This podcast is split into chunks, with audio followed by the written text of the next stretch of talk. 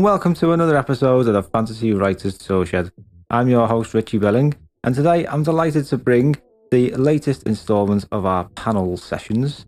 And this time we're talking all about characters. We look at how to create characters, how to grow them, how to get to know them, and how to learn their deepest, darkest secrets. Joining us for that panel was the brilliant award winning literary fantasy author Karen Heuler. Karen is a fantastic creator of fictional people. And after our initial interview, which you can listen to a few episodes back, um, I couldn't help but invite her back to chat all about characters. Uh, also joining me on the panel was the brilliant Isa Ottoni and Joshua Parker from our community. If you'd like to join our writing community yourself, then just click the link in the description we're very active on Discord, and on there you can join critique groups that meet weekly, bi weekly, or monthly. And you can also join our panel sessions, which are live events which happen once a month. So if you'd like to join, just click the link in the description. Before we dive into today's panel session, just a quick reminder that if you haven't already done so and you don't want to miss any future episodes, just follow or subscribe on whatever you listen to the show on. If you like what we do and want us to keep doing it and keep doing more, then please give us a quick rating on the Spotify mobile app or a review on iTunes. It goes a long way and it helps us an awful lot. So thank you very much if you've taken the time to do that. And if you'd like to support the show as well, a quick share on social media with anyone who you think may be interested helps us out massively because we don't have a lot of money to spread the word. So the help of uh, listeners like your good self uh, makes a world of difference. And lastly, if you'd like to get more beyond this podcast, check out our Patreon page where you can find writing books, classes, workshops, articles, interviews, and much, much more. All different tiers for all different people. Again, just click the link in the description to learn more. That is all. Let's dive into today's panel, and I'm delighted to welcome Josh, Isa, and Karen Heuler. Welcome, everyone, to our third panel event. Uh, in the past, we've looked at world building and literary agents and publishing, and tonight we're looking all at creating and developing characters. Something that is very important to any story, but it's probably one of the toughest things. Um, creating people that almost feel alive. It's almost like playing God. So there are many different ways to create characters, and that can cause frustration because it could leave people with questions like, "Am I doing it right?" Um, but everyone has their own approach, and that's one of the best things about writing. Everyone's got different ways of doing things, so that's what we're going to talk about tonight. And to help me, I am thrilled to be joined by two brilliant members from our writing community. We've got Isa Ottoni and Joshua Parker. And I'd like to offer a very big welcome to our special guest, award winning Karen uh, author, Karen Heuler. Karen, welcome. Thank you for having me here. It's such a pleasure to come back and talk to you again. Oh yeah, uh, I think since we had our chat for the uh, podcast, it was uh, I enjoyed it so much. I couldn't help but ask you back to to get more insights. Um, I think before we dive in, let's uh, tell everyone a bit about ourselves. So, Josh, do you want to go first? Introduce yourself. Absolutely. So, as you know, my name is Joshua Parker. I have been writing seriously for a bit over a year now, working on a novel and a couple different short stories. I love the idea of fantasy writing. I love creating stories and creating experiences people remember and love. Awesome. Isa, you want to introduce yourself? Hi, everybody. I'm Isa. I'm also a fantasy author. I also write a little bit of sci fi, sometimes horror. You can find my short stories in a couple of anthologies. These ones about pirates. And I'm also working on a novel. Characters are my favorite thing about writing, about reading. I love them, I fall for them, and I can't wait to learn more about them. Oh, amazing. And Karen, would you like to introduce yourself for anyone who is not um, familiar with you? Yes, I write literary, fantasy, horror, science fiction, and magic realism, I guess. My uh, 11th, 12th, 13th books came out last year, including a novel called Splendid City from Angry Robot, which I'm very proud of. Um, and I just bounced around a bit from genre to genre. And wherever I land, I'm happy. Yeah, that's that's good. It's a good way to to write, isn't it? Just to see where your ideas take you. It's it's something I've been experiment with recently. I've finished the project and I thought, all right, I'm going to do the, this next one. Sat down to do it. I just could not get into it, and I just left it, and then found myself reading all kinds of weird things, and then getting into it that way, a, a new, completely new project, and it's it's great just to see where things take you, isn't it, in the writing game? So creating characters, it's quite a broad subject. Um, and when I was thinking about this panel, I was sort of breaking it down into into two main parts. We've got the sort of creation process, and then it's the the sort of getting to know and grow our characters. We've had lots of great questions, but I think a good starting point is to discuss how we all approach creating characters. And I'll Karen, like you, you, you, someone who likes to focus a bit more on the plot. So, uh, what do you think about creating characters? A, plot person, and I usually start with an idea or image. But of course, an idea or image suggests the characters as well as the tone of the story. So almost always the idea or image includes the beginnings of a character of necessity. Um, and I guess at this point, they're mostly female. I do throw in some male characters as the protagonist every so often. The idea suggests which it is. And from there, I just try and make the, the plot and the characters tied, tied to each other organically. I guess. Yeah, there is. I think the more I sort of read up about writing, the more intertwined plotting is with the whole sort of creation process. Because I suppose on a very basic level, we've got a a protagonist who wants something, and that is the story of the story is them trying to get it. So that that's what it, it's so interlinked, isn't it? I mean, Josh, Isa, have you got any um, approaches that you guys take when it comes to creating your characters? I'm mostly uh, directed for the character, and the plot comes afterwards. So the plot usually comes exactly as you said from the want, what they want, why they can't have it, and what do they actually need. And I will build the plot around it. So like teach them a lesson but I figure it's different from short stories to novels when you have more time with the character. So yeah. for a lot of my short stories, I would just start with an archetype. So I have an archetype of a character. It might be a knight. It might be a dragon who doesn't want to be slaughtered. it might be a pirate. And then I would try to find the person inside the, arch- the this archetype. So that's basically where I go for short stories. Then for novels, we have more time to get to know them. Yeah, definitely. Josh, what about you? Yeah, I'm more similar to Karen in the sense that I really love and start with the plot and world building idea. Um, something crazy and weird about the world or some brilliant idea for a plot.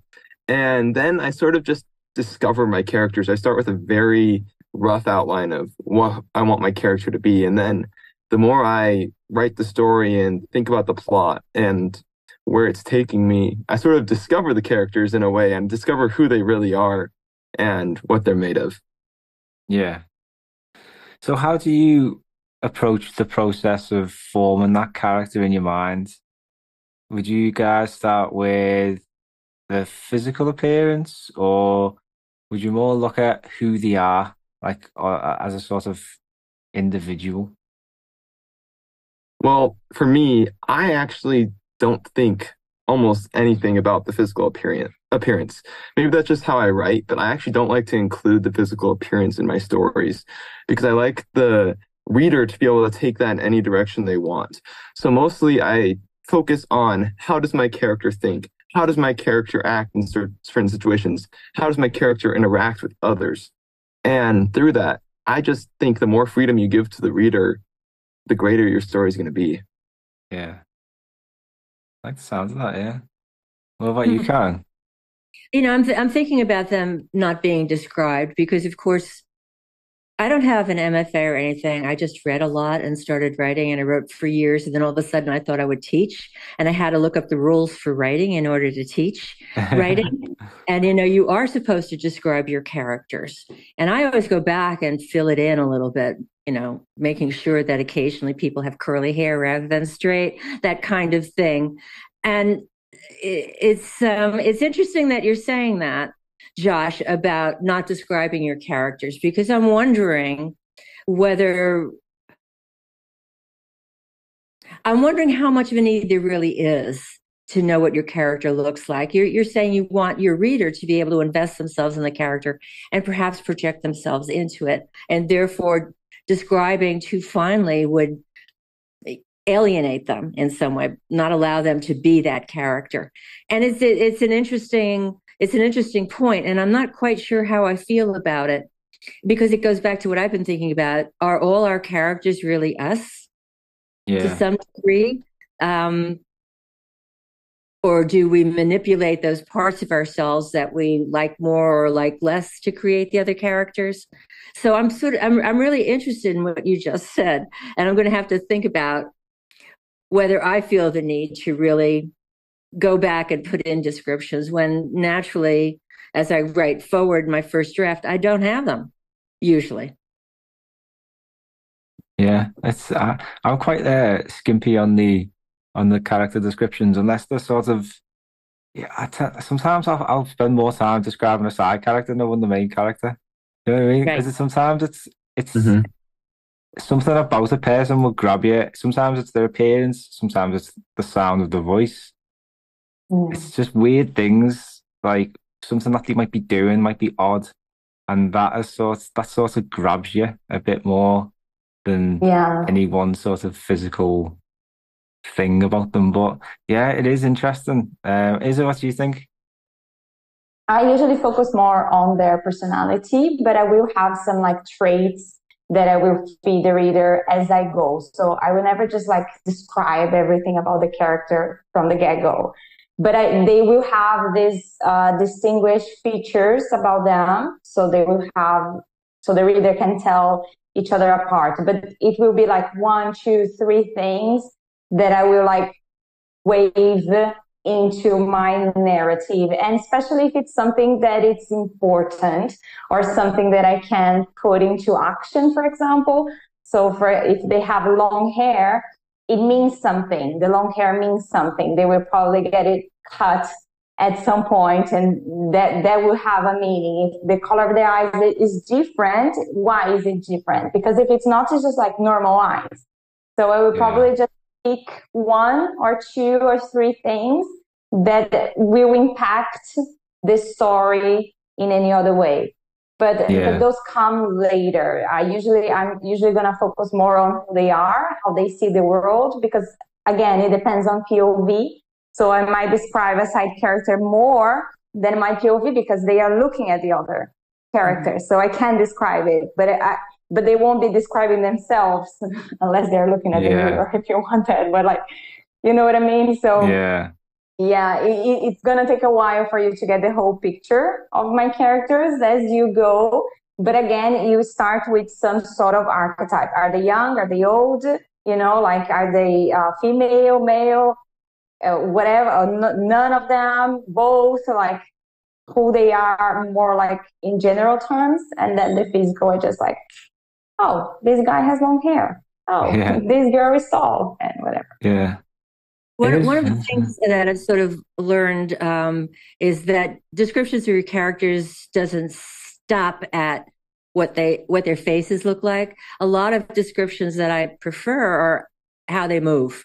You know, is your mm-hmm. character the kind of character that always has to be the first one to enter the room?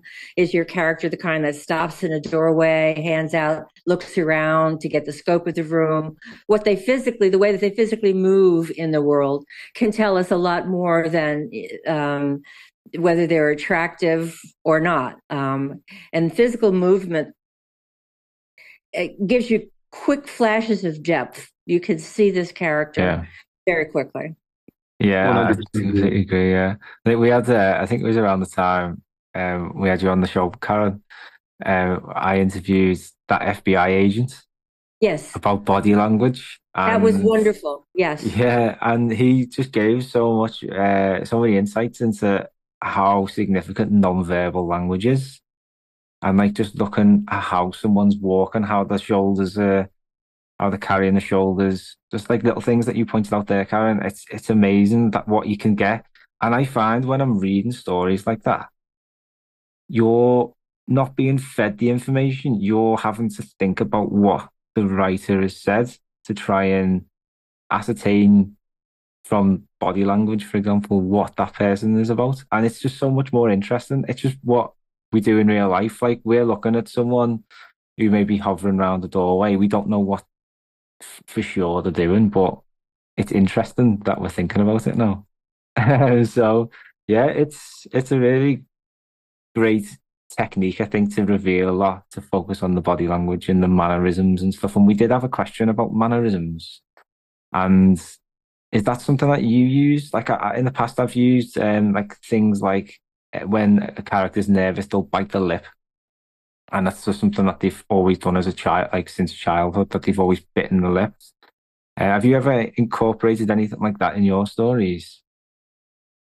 Well, I have that. This is about, uh, there was one story where uh, a woman had a strange disorder, and the doctor always paused in the doorway with his hands on um, either side of the doorway. And he was somebody who basically was grandstanding more than he was being a good doctor. So those sorts of things I, I like an awful lot. Uh, and I, I try to remind myself to do them more. Yeah, I think everyone has their, their own sort of little ticks or fidgety things. Like um, when I'm impatient and I'm sitting down, I'll um, I sort of rock my legs quite like side to side. Um, it annoys people to hell, but I find it really quite comforting, I suppose. Um, what about you, Josh? Have you have you included anything like that in any of your writing? to a degree. Um, I know with a lot of what I've read, um, has been people that include that, but then they don't include sort of the reason why, in a sense. And I think that's a key part, even if it's subtext, that's really important to have, is there has to, I think it's really key to have a reason for why your character does everything. So if they do bite their lip, why did they start that habit? even if just you know that it will come across in the writing and so for me in my writing i whenever i do mannerisms like that in my characters i always try to make sure that it's not just some generic stereotypical thing like biting their lip without having that little hint of this is why it's unique to this character and this is why this character does that Yeah, Yeah. I I've never thought about it. I think I should probably incorporate this more in my stories. But I will use body language as a way to avoid like describing a feeling or telling a feeling. So I will use things as like pacing or tapping your feet, you know, or just like doing like waving your hand in a way to just say what the, the character is feeling. But I don't think I've done it like consistently, you know, like for a very long time for it to become a mannerism, but it's really interesting. I would probably just focus more on their voice and try to find like words or expressions that they use and others don't uh, Yeah. to like tell them apart. But that's really interesting. Uh, I like that. I will think about that. Yeah, I think one of the best bits of advice I've come across was in a, a book by a chap called Lajos Egri, and he said, "Don't." Um, the the point is not to know what your character wants for breakfast; it's to know why they want that. And when you think of it like that, it's exactly what you say, Josh. You you you then start to think about this person as like they almost become alive then at this point because you understand them what they like, what they don't like, but now you know why, and then all of a sudden, it's it's a different dimension. And we were talking before about methods of creating characters, and one of my favorites is is this thing called the bone structure, and it looks at three dimensions of a person, which is the the physiology, like how they obviously how they uh, appear, um, the sociology, so how the upbringing, the people you've hung around with, like friends, um, how how all of that has influenced them growing up, and then the product of them. So is the psychology, and for me, the psychology is the most interesting part. It's like what makes people tick. I think that's why so many people like true crime. Um, but what what do you guys think about like the psychology of characters and getting to grips with what makes your character tick? Karen, do you want to take us away there? I think that's something that I'm always trying to include as part of the testing process. Uh, if your characters, as well as your plot, have lots of tests in them, and one of the tests I'm always trying to make sure I hit is the the test of the weak points of your character or the stress points of your character, since we all have uh, learned behaviors that we automatically go to whether we approve of that behavior or not. So my characters have to have that as well. I hope they do. Anyway, um, I'm, I keep reminding myself that they don't just walk on stage and start quoting. Um, they actually are are kind of bummed out about something and longing for something else and frustrated about something. And I should make sure to hit as much of that as I can. And that's I don't need to go back and explain everything. Um, to a certain extent, background doesn't interest me as much as where my characters are and what they want right now and why, why they can't get what they want because it's usually uh, some flaw in their own character, psychology, whatever you want to call it. That's fascinating because for me, I like to start with the background actually the background of the character and i like to see how that shapes their psychology in the sense of what events in their past and the people they've been with and possibly trauma they've gone through has affected how they are today. And like you were saying about the stress points i think that's so crucial to developing the psychology of your character because i think that's one of the best ways to develop a good story um, that has great characters is to really hit those stress points, right? I mean, the great greatest stories are when the characters in them go through the worst things possible. And the worst things possible, to know what the worst things possible are, it's individual to each character and what their stress points and their psychology is. So where Josh, if I might jump jump in, since you're so interested in the backgrounds of your characters, do you start in medias res or do you start earlier or do you just introduce it naturally as it comes up? I start in media res, so I love starting in the middle of the scene, but I also I try to almost do thought flashbacks in the sense of okay, what's happening in this scene, and then showing maybe how the past their past is influencing them in that scene, mostly through thoughts but also maybe through dialogue. If there's someone, another character that also went through the same past experience with them, to sort of introduce that if it's relevant to the scene. And that's how I like to introduce it without being boring or info dumping it. Yeah, it is tricky, especially if you're uh, if you in in the early part of a story, especially you're always worried about striking the balance, aren't you? But between revealing too much about a character and not revealing enough because you need the reader to care. Um, it is quite tricky doing that in the early chapters. Have you got any tips on that, uh, Karen? Like getting also introducing the character to the readers in those early scenes.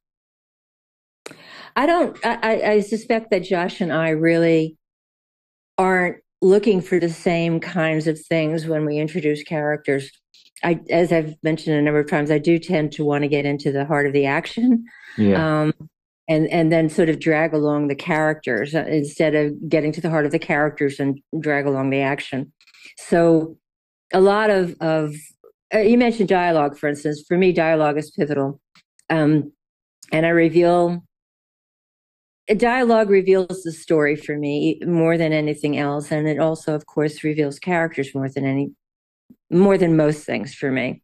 So I'd say dialogue is my natural inclination when I really want to reveal something about a character and what that character wants. it, and if I want to reveal flaws as well, for instance, impatience is easy to get in dialogue. Um, so I'd say I lean an awful lot on dialogue to get the idea of the character across and to get the idea of, of the weaknesses and strengths across. Yeah, that's cool. What about you? Is that you've had some good success with your short stories lately, haven't you? And that's I find short stories one of the hardest things to do uh, when it comes to like introducing characters. So how, how have you approached it in your recent uh, tales? I think a lot of novelists they are afraid of short stories because of the word limit, because you have like this this amount of word to to show everything. But for me, I as I said, I start with an archetype. I don't need much out of it. I have this faintest idea who this character is, and then I'm gonna put them in a scene in a place. So I'm gonna ground the reader and say, they are here, they are doing this, and this is their goal when I when they have this strong sense of uh, who this person is right now, it doesn't matter anything else. Like they are here, they are doing this. Then I can slip in some stories, but just like it's the minimal, it's the minimal that they they need to understand. So, for example, I have one short story. It's not out yet, but it will be soon about this old man in the future struggling with technology. So he's struggling to understand the technology around him because he's from our time and our technology is different. So that's that's the idea that I have. While he's trying to talk to the machine that he can't, he thinks about stuff. So I sleep in some inner monologue. I say like, ah, this is not working as it used to be. Like I need to talk to my child, but I can't. What's going on? Because he's confused. And then I bring action again. And then we have action and then dialogue, as Karen said, it's so important. It conveys so much.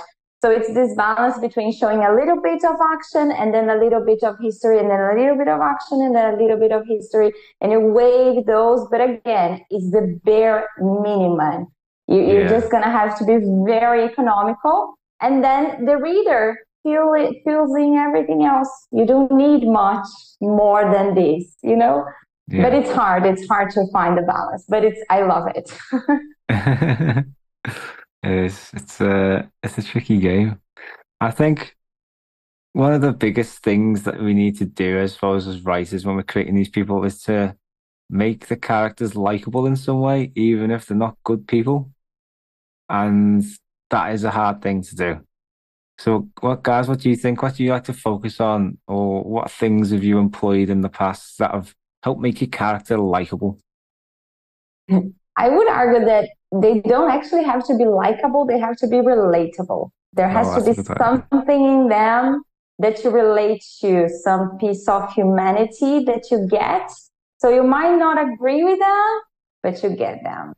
And I think that's that's the trick, you know, like if they're likable, great. But they yeah. don't necessarily have to be. Yes, actually, when I think of that point, that's a brilliant point, Isa. And I think of the book, The Ballad of Songbirds and Snakes, the prequel to the Hunger Games trilogy. I don't know how many of you have read that, but the author does a brilliant job of showing the story of someone you know to end up as a villain from the trilogy, and she makes you root for him. Even though she shows him being selfish and really not a likable person throughout the whole story. And I think that what you said is absolutely true, Isa. She shows Snow, who is the character, going through relatable things, even though it doesn't take place in our time uh, and in the circumstances we go through. But he goes through relational issues and different things that make us root for him and love him, even though we hate him at the same time. And I think if we can achieve that, where we can create relatable experiences while still maybe not making him um, a, your character likable, I really think that's the top tier of character creation. Karen, what do you think? Well, I, I've I've been accused of unlikable characters so often that it just makes me want to sigh. Um, and, and, you know, maybe have to go and add to my list of things to go back to. Make sure they're relatable. Don't care about them. Yeah. Yeah. You know, for me, the word likable is charged, and I'm not sure that that goes to the core of why some people don't like some of my characters. Uh, if you don't sort of, uh, this sounds so egotistic, but if you don't fit the marketing description easily, um, people try to find a reason for why you're not fitting in and they'll just grasp at things. And yeah. sometimes they really don't mean that the characters are unlikable. They mean there's something distancing about the characters so that they don't feel pulled in. Perhaps that's it. Yeah. Um, I don't know, but I'm. I love a good book where I could just fall into it and just feel comfortable in that world and want to stay in that world. But I'm also interested in stories that are a bit more challenging, um, that take a little bit of work. And I think potentially some readers are not willing to do any amount of work at all and they easily leave the, the book they'll go on to something that's more comfortable for them and maybe that's where the likability thing gets thrown at us is the book is not as comfortable as i want a book i'm reading to be therefore i don't like it and i'm out and yeah. it it may have more to do with finding the genre that really pleases you the most and you're just in the wrong genre whatever i don't know. But likability has been a charge i know i'm taking too long but there was this about 20 years ago and i can never remember the book a book came out and it was blasted all over. It was an important female writer whose name I, of course i can't remember at the moment um, but all the reviews were complaining that her character wasn't likable and there was a, a wave of women reviewers rising up to say you're not bothered by humbert humbert in Lolita, who's a terribly unlikable character. You're not bothered by that. Oh, a bunch of other books where there were unlikable male characters who were the stars of the show, but they're classics taught in school. Yeah. So you're bothered by unlikable male characters. You're only bothered by unlikable female characters. And I think there's that's part of what also is going on is if you identify with somebody who is, by the way, unlikable, then it's okay if, if, if you're basically in the ruling class. But if you identify with somebody who is not in the ruling class and they're unlikable, what you focus on is that they're unlikable. Um, and you, you don't believe you're part of the same society they are. If that makes any, I don't know if that makes any sense at all, but likable, likability is such, uh, it's such, I think it takes on a lot more weight because it's not really describing the thing that's happening. Yeah. I completely agree. Yeah, it's it's something that I come across an awful lot when people talk about creating characters. Oh, make them likable, but like it, like you say, it's not.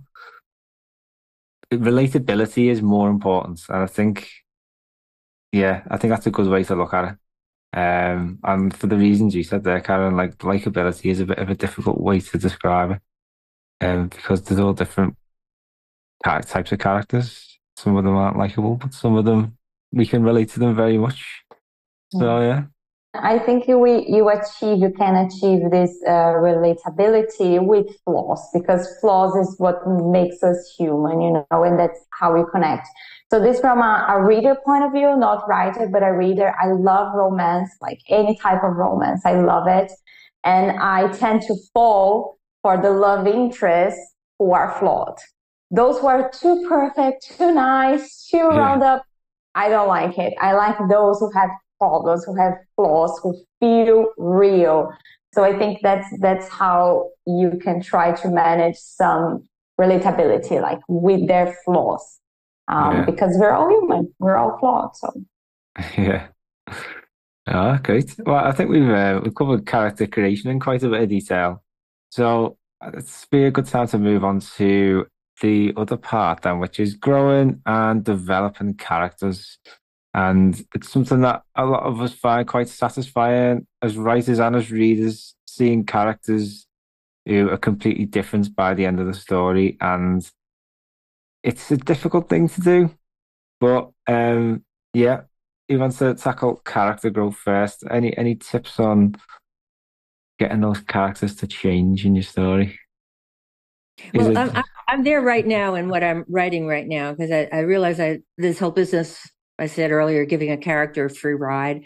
You know, it's easy to do that with quirky characters who are great at dialogue. Um, but I also have to remember, and that's where I am now with both main characters, is that I have to make sure that the one who's so funny and quirky gets challenged, and the one who's sort of impatient and not always likable also gets challenged so that we can relate more to her, as Isa was saying earlier. Um, and that, for me, that means I have to take a step back and look at my characters and say, okay, who are these people? What do these people want? What do they want immediately? And what do they want six months from now? Any time figure will, will do the same thing. And I think looking at them as people and figuring out what it is they want outside of the story itself uh, helps me to try and figure out what are the various tests that they will encounter along the way and how to slip them in. Mm. Like, what's their five year plan? you know, when I think about the change of characters, I my mind immediately goes to a specific series I recently read called the Riyria Revelations. And it's a six book series with the best characters I've ever read, the best character duo, and their partners, they're thieves and one is an honorable sort of he cares about he wants to do things for right reasons and he wants to help people. And the other one is just basically an assassin and he just wants to kill people because he hates everyone mostly. And so you have two different characters that are foils to each other. And each of them changes throughout the story. And i think the biggest way they change is that they reach their goal and realize it's not enough. Um, they attain what they desire, and it's ends up not being what they thought and not being worth it. And when they reach that point, that is the dark night of the soul of all dark nights of the soul. Because even when in real life, when we think that something on earth is going to give us fulfillment right? And then it doesn't, that's life changing. And it's going to be life changing for characters too. And so I think that that is the biggest way to change a character. And wherever you take that from that point onward, if you get to that point, you will always have a change. Yeah, challenge the beliefs. Challenge the, the misbeliefs, especially because characters will have their misbeliefs and you throw the plot to challenge that. Um, I would say track your progress. I think that's really important because you don't want a character to spend the whole story flat and then change or like change in the beginning and then you don't have a story anymore. So you want to see some progress. So if you can track how they slowly change a little bit chapter by chapter to have like the big change in the end, climax or whatever, it's great. If you're writing short stories, one thing to change is enough. So you're going to have one arc. You meet the end and it's fine. If you have a longer book, perhaps you can think about like more goals.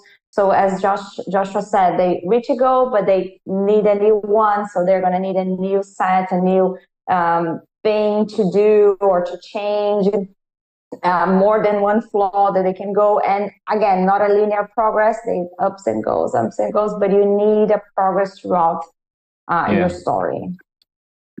Yeah, it's it's quite interesting. I always struggled with the sort of idea or the mechanics of showing the growth in the story.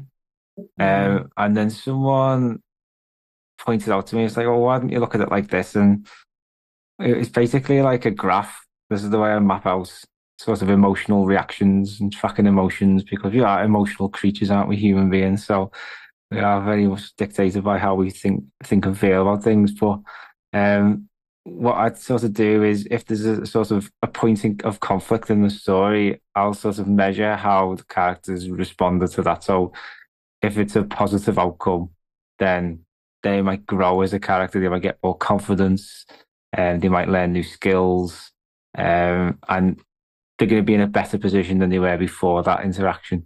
Whereas if you've got something that might be quite traumatic, so they might have um, had a, a, sort of near death experience, like a, a, ambushed and nearly killed in the street, for example. That's going to knock their confidence. It's going to make them doubt their abilities. They might get injured. So they're going to be in a, a much worse off position before that. So tracking it like that has really helped me sort of see the peaks and troughs and how the character's grown. And I think Josh, you asked about character arcs and creating a basic character arc for your story, and this is what I sort of use to track the arc. And you can sort of see from the start, like a, uh, one of my novels, Pariah Lament, have got a character who starts off at the very, very bottom, and she, as the story progresses, she sort of reaches a, a, a high position uh, on the sort of graph. Um, so her story is one of growth, whereas the other character in the story he has a fall from grace, and it is it is more of a redemption arc where he falls to the bottom from the top and has to work his way back to the where he was. Um, so there's all different ways you could approach it. Character arcs are a great way to sort of plot it all out in your mind. And does anyone else use character arcs? I've never done the graph, but I have it in my mind. I yeah. think it's brilliant. Yeah, I think a way you can show change in this graph is with decisions, right? Like the decisions the character make, it will show how they change. So they might make a decision in the beginning, and then in the end, they are faced with the same choice and they have a different decision there. So I think that's that's a great way to show this change. Yeah. What do you think, Karen?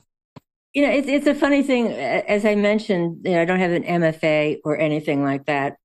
So, and I've been writing uh, for 30 years or more before I started teaching and had to learn what the rules were. And I don't think of rules when I write. And I, I'm sort of curious.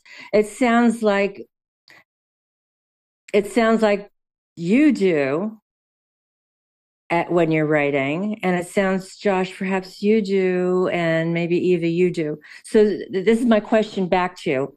I don't think about rules. I don't think about the stuff that you've learned if you uh, went for an mfa or went for um, writing classes undergraduate or whatever. Do you actively think of rules while you're writing or is this something you do subsequently? No i never think of anything. I just write and what comes out comes out.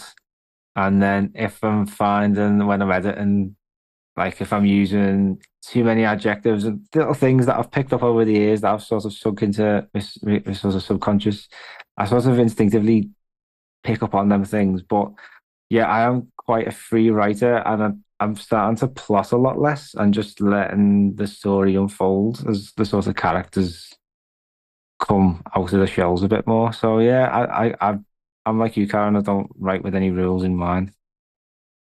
Yeah, I'm sort of actually the same way. I, I like to say it's more of an instinct. Um, I just I can feel like it's right.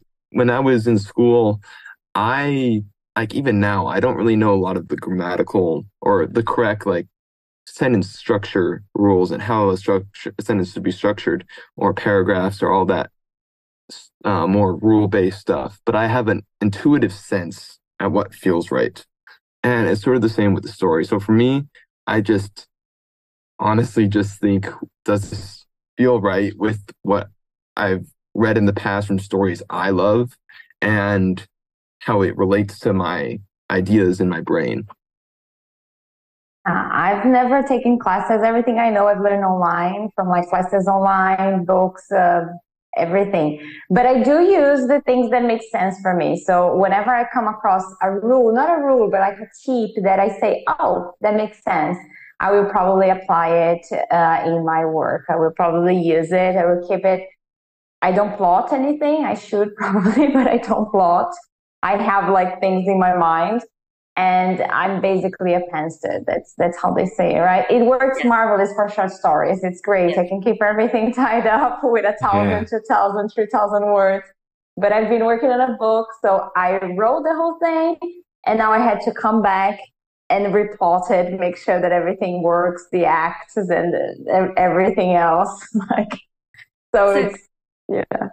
Is it fair to say for all of us as writers that we go and write without um, benchmarking ourselves against rules. But then when we're finished and we go back and revise, that's when all of it antennae go up, our rule books come out, and we make sure we're hitting um, what we consider to be the most important elements of writing. I think so. Otherwise, you get stuck. I think if you keep like the rules, the rules, you might get stuck and never finish the draft. So, like, just write it out and then you think about it what works or doesn't work. At least for me, it's perfect. I use my friends, my writing groups to point out things that I am blind to because we all have like blind spots. So they will help me develop it. Um, yeah, probably revisions and editings is when I come up with the the the structure that I didn't think about while writing. Yeah, I'm, exactly the same. yeah, just try and I just try, especially with early drafts, I just try and not encounter any obstacles whatsoever because sometimes just starting the drafting process is, is an obstacle in itself that you need to overcome. So we don't want any extra distractions along the way to derail you. and there are writers who love revising. And for me, revising is the hardest, worst part because in revising, I really have to pull everything tight together and make all parts of it work. Whereas in writing, I can say, oh, well, I'll fix that later. yeah. Oh, you know, that's actually really fascinating because for me, I'm still working on my first novel. So I've never finished a first draft, which is, I'm working at it. But I actually think I would be the type of person that enjoys revising more than the first draft because I love making stuff work together and I love yeah. filling those plot holes mm-hmm. and mm-hmm. making everything pretty. Yeah, there's definitely if you've got the patience for it, yeah, there's definitely a skill to um to. And I would say the first draft is really important to get to know your characters, right? Because like you can make spreadsheets and like interview your character or whatever, but you only get to know them in action. So put your characters in action, see how they react, and then you're gonna have a better picture of who they are. Okay, now let's make this work. Let's let's uh, make this look intentional. Well, yeah. But, it, but it's let's gonna look intentional. Yeah, it's yeah. gonna look like I had a plan all along. Right.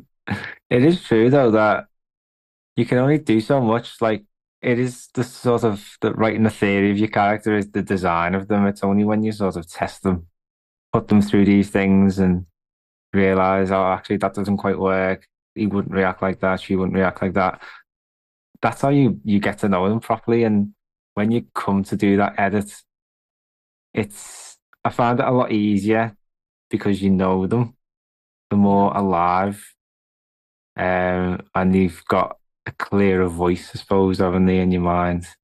And that can be a really tricky thing. I know you had a question about characters' voices. And Karen, yeah. you're someone who's who's great at sort of finding that unique voice of a character. Is that is that something that has always come naturally to you when you've been thinking about your, your characters? Well, it, well, I think I've mentioned too before. I apologize for repeating myself, but uh, an awful lot. If I don't start with an image, I start with dialogue, and that's basically how I get a lot of the stories and even some of the novels. Is there's dialogue that's interesting me. So right from the get go, I've got characters announcing themselves in their own individual voices. Um, so most characters start with some piece of dialogue that in my head defines something about them that allows me to make them more fully fleshed as I go along. Um, so I don't often see them, I hear them before anything else. And I've already forgotten what your question was, Richie. Sorry.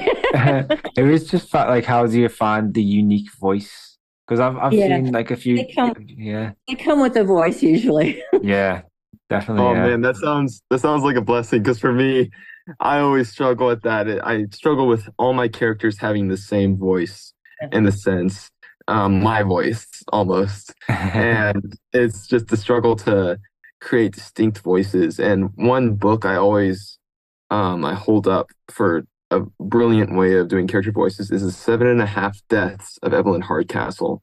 If you've read that book, it's absolutely brilliant. It's the same person, the same mind in seven bodies. And he's influenced by each character. And so while it's the same person, it's mixed with different character voices. I mean, if you want to study how to write character voices, I think that's a great book to look at. But yeah, for me, it's always been a challenge. Yeah, I agree with that one. I will use some some words and expressions that is just for one of them. So this person uses this expression when they say this. This person doesn't. Gonna use something else. I also try to vary like the length of my sentences. So I have characters who speak like in short sentences, like just one word, and others who are to spend more time like repeating themselves or whatever. But again, that's for revisions. Uh, I would like to have more this like uh, hearing their voices. I think that's that's a great way of actually uh, crafting memorable characters' voices. Yeah. You know, that's actually fascinating because I have an interesting question for you then. How do you avoid getting your characters in the stereotypes? Because it sounds like you give them specific um, uh, attributes for how they are. So how do you avoid those different stereotypical attributes? I'm going to try to be very careful of stereotypes. That's never something I want to do. But again, English is my second language, so I don't carry a lot of those bias that you guys probably carry. Like I hear stuff from all over the world, and I might just use something that is British and then mix with something that is American without knowing. but for instance, I would have like an older woman, uh, this witch, and she's gonna call the younger witch girl. So that's how girl comes here, girl, and when boy comes here because she's older. So I'm putting that in her dialogue. And then for my young witch, she's gonna say things like yes because she's rich and she says yes.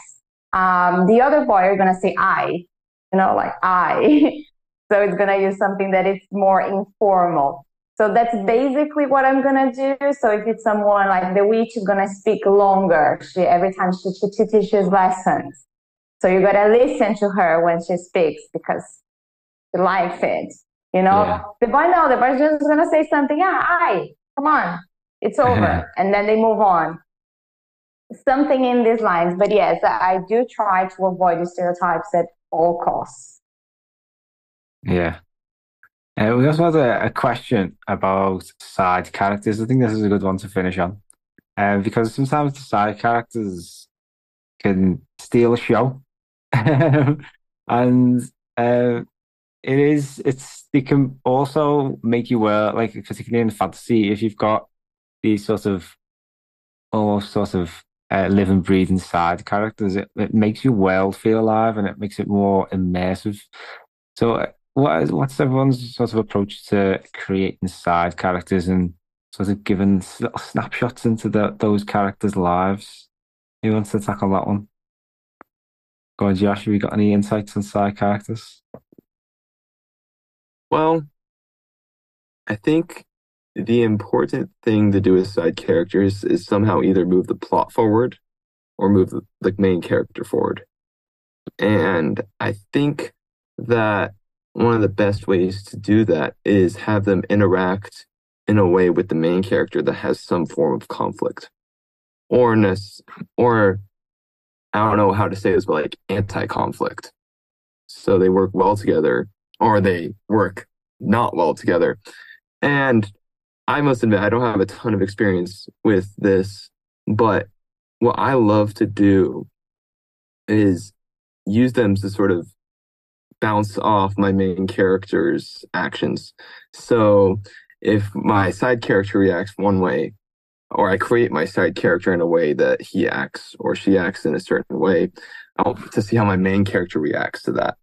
And so I want to create a wide variety of people for my side characters so my MC has a lot of opportunities to react differently. Yeah, that's that's really interesting. Yeah. What do you think about Karen? Uh, side characters, Karen. Uh, I I agree with what Josh was saying that you know involving some um, conflict between peripheral characters and the main characters is a good way of doing it. And and I'm having uh, right now I'm writing a book with that includes a coven of witches. So where there are groups of people, and I always find groups of people to be very difficult. Um, if you have, say, eight or nine or ten women in a coven, you either focus on three or four of them and, and sort of make the other shadows in the background, or you try and make them all alive. And I, I think I'm going to give up on trying to make them all alive. Um, yeah. It's just it's hard for the reader as well. They keep trying to keep a mental scorecard of who is this one, who is that one. So I have to sort of step back and say, forget this. Um, there are four, maybe five characters that we need to keep track of. Let the rest of them go. Mm-hmm. Um, and then, uh, just as Josh was describing, yes, there has to be interaction between them that makes their being there reasonable. And a lot of the time, somebody wants something, the other one disagrees. And that's how you start developing all the characters and making them uh, more apparent to the reader. Yeah, I agree. I think it's purpose. Uh, what's the purpose of the character in that given scene or that given story? Again, the bare minimum. So just have the characters that you absolutely need. Uh, no filler there. And I agree also with Joshua, the relationship with the MC, I think is the most important. And if you can have also some uh, foils, right? I think Joshua was talking about that as well. So if your aim MC has this type of personality, put someone who is the complete opposite and see how they interact. So you don't have like everyone the same. So if one is hot headed, the one is was gonna be more laid back and they're gonna like pull and push against each other. I think that's that's the way to go. Um, I discover most of my side characters when I'm writing a scene and I go, oh, I need someone here. And then there is someone, and then that someone is amazing. So let's just keep them and see what else yeah. comes along. Yeah. I've been reading uh, a book called The Straight Razor Cure by Daniel Polansky. And I found he he's does uh, he's brilliant when it comes to side characters. What he'll do is just pick out one distinguishing feature about that character um, and just mention it. Um, and uses dialogue very well to characterize that person and also like non-verbal language like body language and stuff like that. And i found that really good. Just like one not even like a, a, full sentence maybe half a sentence or a couple of adjectives just to give you a sense of what this character looks like. But picking the right features. So, for example, he might have a big gut. So that tells you more like, is he quite a greedy person? Is he a bit gluttonous? He loves his food kind of thing.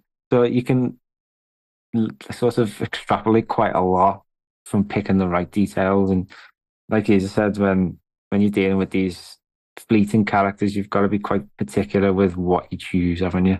you, you can't be putting reams in about characters who are just gonna less out of it again in a, in a few. I think, yeah. I think that I picked online is to think about who this character would be without the story. So if the story had never crossed their path, where would they be? And I think that helps a lot to flesh out those characters because they're going to have their own hopes and dreams and things that they want. If your MC hadn't just like run them over with your plot, um, yeah it really ha- it helps me uh, see who they are. Nice. Well, guys, it's been a fantastic chat. Um, I think we've covered an awful lot about characters, and I've learned loads as I always do on these uh, on these events. It's fantastic. Thank you very much for all taking part, and uh, I hope you've enjoyed it too. Yeah, it was amazing, guys. Thank you, sir. no, no, no, no, no. It's fine. It's always yeah. a pleasure chatting with you. I mean, you have such good and interesting and provocative questions that it always leads to such a great conversation. So I, I thank you. Oh, thank you very much, Karen. I really appreciate you giving up your time. I know you're very busy. Um, and it's we learn an awful lot from great writers like yourself, and I, I so I, I love chatting with with people who are who, who have got great experience, great insights like yourself, and you, you do learn so much. So really appreciate it. Thank you very much. Yeah, thank you. It's thanks for having us on, Richie. I really appreciate it. It's been a brilliant time, and I've learned a lot. Oh, awesome! Thank you very much for everyone. And uh, where's the if we can find out a bit more about yourselves, where's the best place to look? Karen, do you want to go first?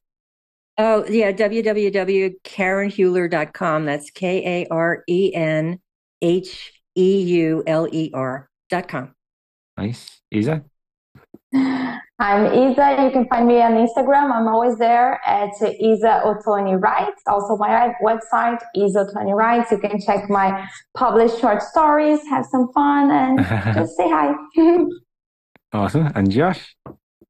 Yeah, you can mostly find me on Richie Billing's Discord channel. I'm just around ready to answer questions and help people get set up in writing groups. And then you can also find some fantasy maps that I draw at ontheedgebusiness.wordpress.com. Awesome. Thank you very much, everyone. It's been fantastic. And thank you, everyone, for listening. A big thank you to Isa, Josh, and Karen. It was such a fantastic discussion. I really enjoyed it. And I hope you did listening at home too. If you'd like to join our writing community and to chat with the likes of myself, Isa, Josh, Karen, and other brilliant panelists that we've had, uh, as well as come to the live panel events where you can ask questions, just click the link in the description to join our community. You can also join weekly or bi weekly critique groups, get feedback on your stories, and discuss ideas with like minded people. There's not many places that you can do that for writers, so it is a, a, great place, great opportunity for you to network and uh, befriend some writers. If you enjoyed today's show, uh, a quick rating on the Spotify mobile app goes a long way, or a review on iTunes. Thank you very much if you do that. And uh, sharing this episode on social media or telling anyone who you think may be interested about it also helps us an awful lot. So, again, thank you for doing that if you do so. And lastly, if you'd like to get more beyond the show, check out Patreon. You can find books, classes, workshops, guides, interviews, all on fantasy writing. Lots of insights there to, to unearth. So just click the link in the description to find out more there. And that is about all for today. Thank you very much for listening. We'll be back on the 14th of September with a, a brand new episode. And until then, keep on scribbling.